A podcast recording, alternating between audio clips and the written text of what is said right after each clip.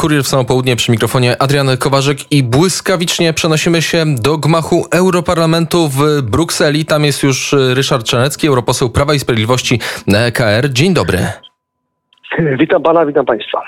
W tym samym gmachu, do którego dziś również wejdzie premier Mateusz Morawiecki, który wylądował w Belgii. Tym samym gmachu dziś rozpocznie się dwudniowy szczyt w Brukseli. Relacje Unii Europejskiej z Rosją mają być jednym z głównych tematów. Niemcy i Francja wysunęły propozycję współpracy z Moskwą. Jaki komentarz? Od siedmiu lat Unia Europejska jednak jednogłośnie przyjmuje sankcje wobec Federacji Rosyjskiej. Te sankcje są y, przyjmowane co pół roku na szczytach y, y, Unii Europejskiej w czerwcu i w grudniu. Nawet jeżeli przywódcy poszczególnych państw publicznie głoszą, że trzeba z tą Rosją pod pachę pójść, bo gospodarka i tak dalej, bo inwestycje, ITP, e, no to jednak co do czego to głosują za tym, żeby te sankcje gospodarcze e, i także sankcje personalne, umieszczenie różnych dygnitarzy rosyjskich, ludzi ze służb na, na czarnej liście, e, dalej kontynuować.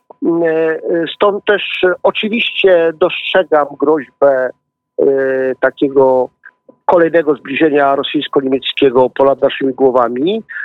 Jako historyk wiem, że zawsze Rapallo, Locarno czy pakt Ribbentrop-Mołotow e, groził dla Polski fatalnymi konsekwencjami, podobnie jak ostatnio Nord Stream 1, Nord Stream 2. E, natomiast e, oczywiście e, Unia Europejska w moim przekonaniu jednak e, w najbliższym czasie nie zmieni polityki sankcji wobec Moskwy, bo sama Rosja dostarcza E, licznych powodów, żeby te sankcje utrzymać, no, próby e, mordowania e,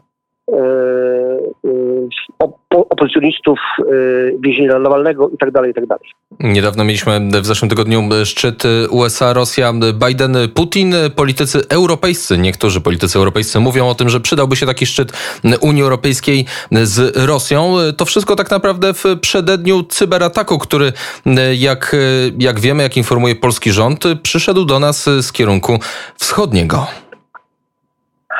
To prawda, mam wrażenie, że niektórzy politycy w Europie Zachodniej niczego nie zrozumieli, niczego się nie nauczyli. E, Rosja jest cały czas tą samą Rosją, czy to jest Rosja carska, czy, czyli biała, czy Rosja czerwona, e, Związek Sowiecki, czy ta obecna Rosja Putina. E, te same imperialne cele, te same metody, które są nie do zaakceptowania przez szeroko Zachód.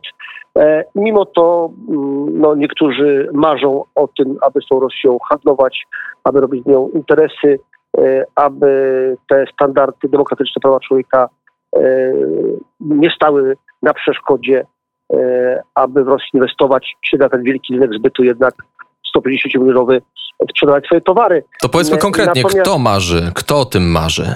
Znaczy to, ja to skreślam jako PPR, Partia Przyjaciół Rosji w Europie Zachodniej. Y, jest y, szereg y, polityków, niekoniecznie wcale postkomunistycznych, którzy uważają, że warto zatańczyć z Kremlem. E, cóż, często właśnie w ten sposób, że firmy z takich krajów jak właśnie Niemcy, Holandia, firma Gaz która pracuje dla Nord Streamu, ma udziały nawet, jedną dwunastą udziałów, E, e, w tym projekcie, mm, e, to potem się przekłada, że politycy tych krajów są znacznie bardziej tacy milczący, gdy chodzi o krytykowanie Rosji, bo boją się, że ich państwa stracą interesy, które robią z Federacją Rosyjską. Takie tendencje są w Niemczech, Francji, takie są we Włoszech, a takich tendencji w zasadzie nie ma e, w Polsce i krajach BIFOR, Grupy Wyszehradzkiej, krajach bałtyckich i krajach skandynawskich, oczywiście poza wyjątkami, bo na przykład wszyscy mówią, że e, były kanclerz Schroeder jest w Radzie Nadzorczej spółki, która buduje Nord Stream, e, ale mało kto mówi, że również Taja Halonen, była prezydent Finlandii, jest w tejże samej Rady Nadzorczej, a były premier Francji François Fillon, niedawno jeszcze kandydat Centrum Prawicy w wyborach prezydenckich, też objął posadę członka Rady Nadzorczej w spółce z udziałem Rosjan i reprezentuje Federację Rosyjską, a nie Francję. I nikt już nie pamięta o wydarzeniach na Ukrainie czy aneksji Krymu. No, pamięta jednak większość, skoro te sankcje unijne są przedłużane e, co pół roku. E, nawet jeżeli. No ale z jednej strony sankcje, kraje... a z drugiej strony mowa o dialogu, o tym, że trzeba rozmawiać, trzeba może poprawić relacje. No to albo sankcje no, i wymuszenie czegoś, albo w drugą stronę, kochajmy przykład, się. Przykład z Ameryki. Biden parę miesięcy temu mówił o Putinie per morderca, zabójca teraz z tym mordercą siada do jednego stołu. E, rozmawia. Putin już wyjaśnił, że prawdopodobnie prezydentowi Ameryki chodziło o hollywoodzkiego mordercę, czyli takiego zabójcę. No tak, e, tutaj możemy oczywiście e, to interpretować po swojemu. Biden, który początkowo wydawało się będzie kontynuować jednak twardy kurs Trumpa, jednak wraca do tego, co było E, okrętem flagowym pierwszej kadencji e, tandemu Obama-Biden, właśnie Biden jako wiceprezydent, wtedy też swoim nazwiskiem filmował reset w relacjach amerykańsko-rosyjskich, gdzie e, dla neutralności Rosji są takich jak Iran, Bliski Wschód, Afganistan, no w zasadzie na ołtarzu Amerykanie poświęcili Polskę kraj naszego regionu. Owszem, w drugiej kadencji tandemu Obama-Biden było już inaczej. Y, Amerykanie zrozumieli, że to błąd i y, zaczęli no, wyraźnie wchodzić w szkodę Rosji, na przykład chodzi o Ukrainę, ograniczać rosyjskie wpływów.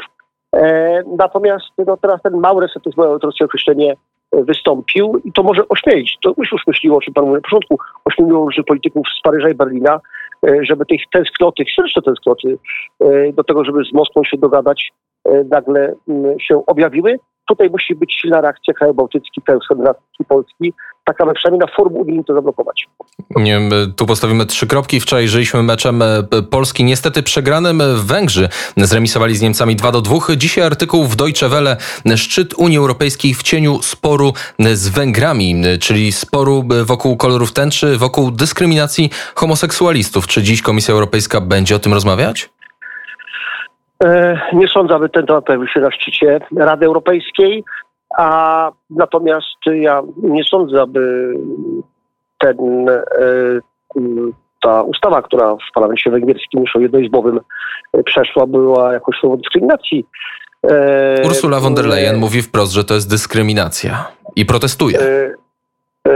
No, myślę, że to jednak trzeba postawić poszczególnym krajom członkowskim, jak sobie um, układają e, sprawy dotyczące mm, kwestii obyczajowych, moralnych. Jeżeli Węgrzy nie chcą adopcji e, e, dzieci przez pary homoseksualne, no to myślę, że mamy do tego prawo. A to jest po prostu sprawa węgierska. Ja Węgrom nie mówię, jak mają żyć. Będzie na wzajemność, tak samo dotyczy to Niemców czy Francuzów. W takim razie wróćmy jeszcze na dzisiejszy unijny szczyt. Jakie tematy zostaną jeszcze poruszone? Jest wątek również relacji z Turcją? E, no przede wszystkim jednak e, kwestia COVID-19 e, i również tutaj Unia Europejska będzie starała się pokazać, może zrobić dobrą minę do złej gry, że jednak reagowała, że coś robiła, chociaż no, wszyscy mają takie poczucie, to teraz wyraźnie widać w różnych sondażach, badaniach opinii publicznej europejskiej, że, że dwie trzecie Europejczyków uważa, że Unia Europejska zawiodła chodzi o reakcję na COVID w pierwszych tygodniach i miesiącach pandemii, również, również gdy chodzi o akcję szczepieniową w tym, w tym roku, ale być może Bruksela będzie jednak zaklinać rzeczywistość, e, tak żeby pokazać, że było inaczej. Możemy się też spodziewać e, rozmowy przede wszystkim o cyberatakach. Tak, to prawda. To jest temat e, bardzo istotny. To jest, to jest wojna. To jest wojna, e, wojna z Zachodem. Ja nie mówię, że robią to tylko Rosjanie, bo nie tylko, mm, e, różne państwa, natomiast Rosjanie w dużej mierze. Mm, mm, e, Rosjanie mają całe armię hakerów. Często są to e, zdolni, młodzi ludzie, przestępcy, którzy wpadają na jakichś włamach internetowych i później są, że tak powiem, przewerbowani. E, tak opisują to eksperci. E, to jest problem. Ja miałem wystąpienie w Strasburgu przed e, mm, niedawno, w czasie ostatniej sesji. Ja no, miałem przygotowaną tą listę, gdzie te cyberataki nastąpiły. One występują w Ameryce, w Europie Zachodniej, w krajach bałtyckich. Po prostu jest nowe oblicze wojny wojny z Zachodem.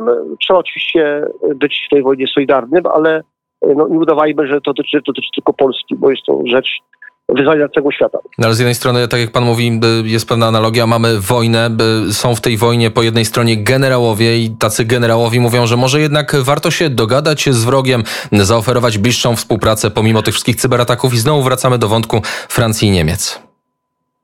E, to prawda, no myślę, że e, tutaj e, też to dzieje się trochę w kontekście wyborów do Bundestagu we wrześniu, wyborów prezydenckich w przyszłym roku we Francji. Część wyborców niemieckich, francuskich chce mieć świętego spokoju, chce, aby, tak jak to było w historii wielokrotnie, Francja czy Niemcy z Rosją współpracowały blisko. Nieważne prawa człowieka, nieważne prawa narodów, które były w orbicie Rosji czy Niemiec, e, czyli w sensie wpływów. E, no i, i, myślę, że taka ideologia świętego spokoju, e, która się ujawnia w przykładzie wyborów, też jest ważna dla przywódców dzisiaj w Berlinie i Paryżu, skoro mówią takie rzeczy, jakie mówią. Jeszcze sytuacja na Białorusi, czy będzie dzisiaj omawiana?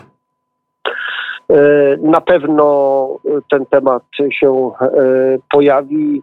E, tutaj Unia poszła w kierunku e, sankcji personalnych, to bardzo dobrze. Także w kierunku sankcji gospodarczych tutaj ja tej pewności nie mam, ponieważ e, sankcje gospodarcze będą łatwo wykorzystywane przez drugą stronę, przez, przez propagandę reżimu czy Łukaszenki, czy także Putina, żeby pokazać, że właśnie tutaj Zachód odwraca się plecami do społeczeństwa białoruskiego, no bo przecież te sankcje będą weń uderzać. E, z mojego punktu widzenia myślę, że bardziej celne były sankcje personalne, czyli Ros, y, tak jak wcześniej Rosyjcy, teraz białoruscy dygnitarze, ludzie ze służb specjalnych, e, sprawdzali siłownicy, e, żeby no, nie mogli wjechać na terytorium krajów zachodnich na narty w Alpy zimą, na Lazurowe Wybrzeże latem. Oni to lubią, oni mają konta, mają domy, na zachodzie Europy, odcięcie ich od tego uważam, że, że może być bardziej skuteczne sankcje ekonomiczne. Powiedział Ryszard Czarnecki, europoseł PiS EKR, prosto z gmachu Europarlamentu w Brukseli, a już za 40 niecałe minut zaczyna się dwudniowy szczyt. Dziękuję serdecznie i do usłyszenia. Kłaniam się miłego południa pod Brukseli.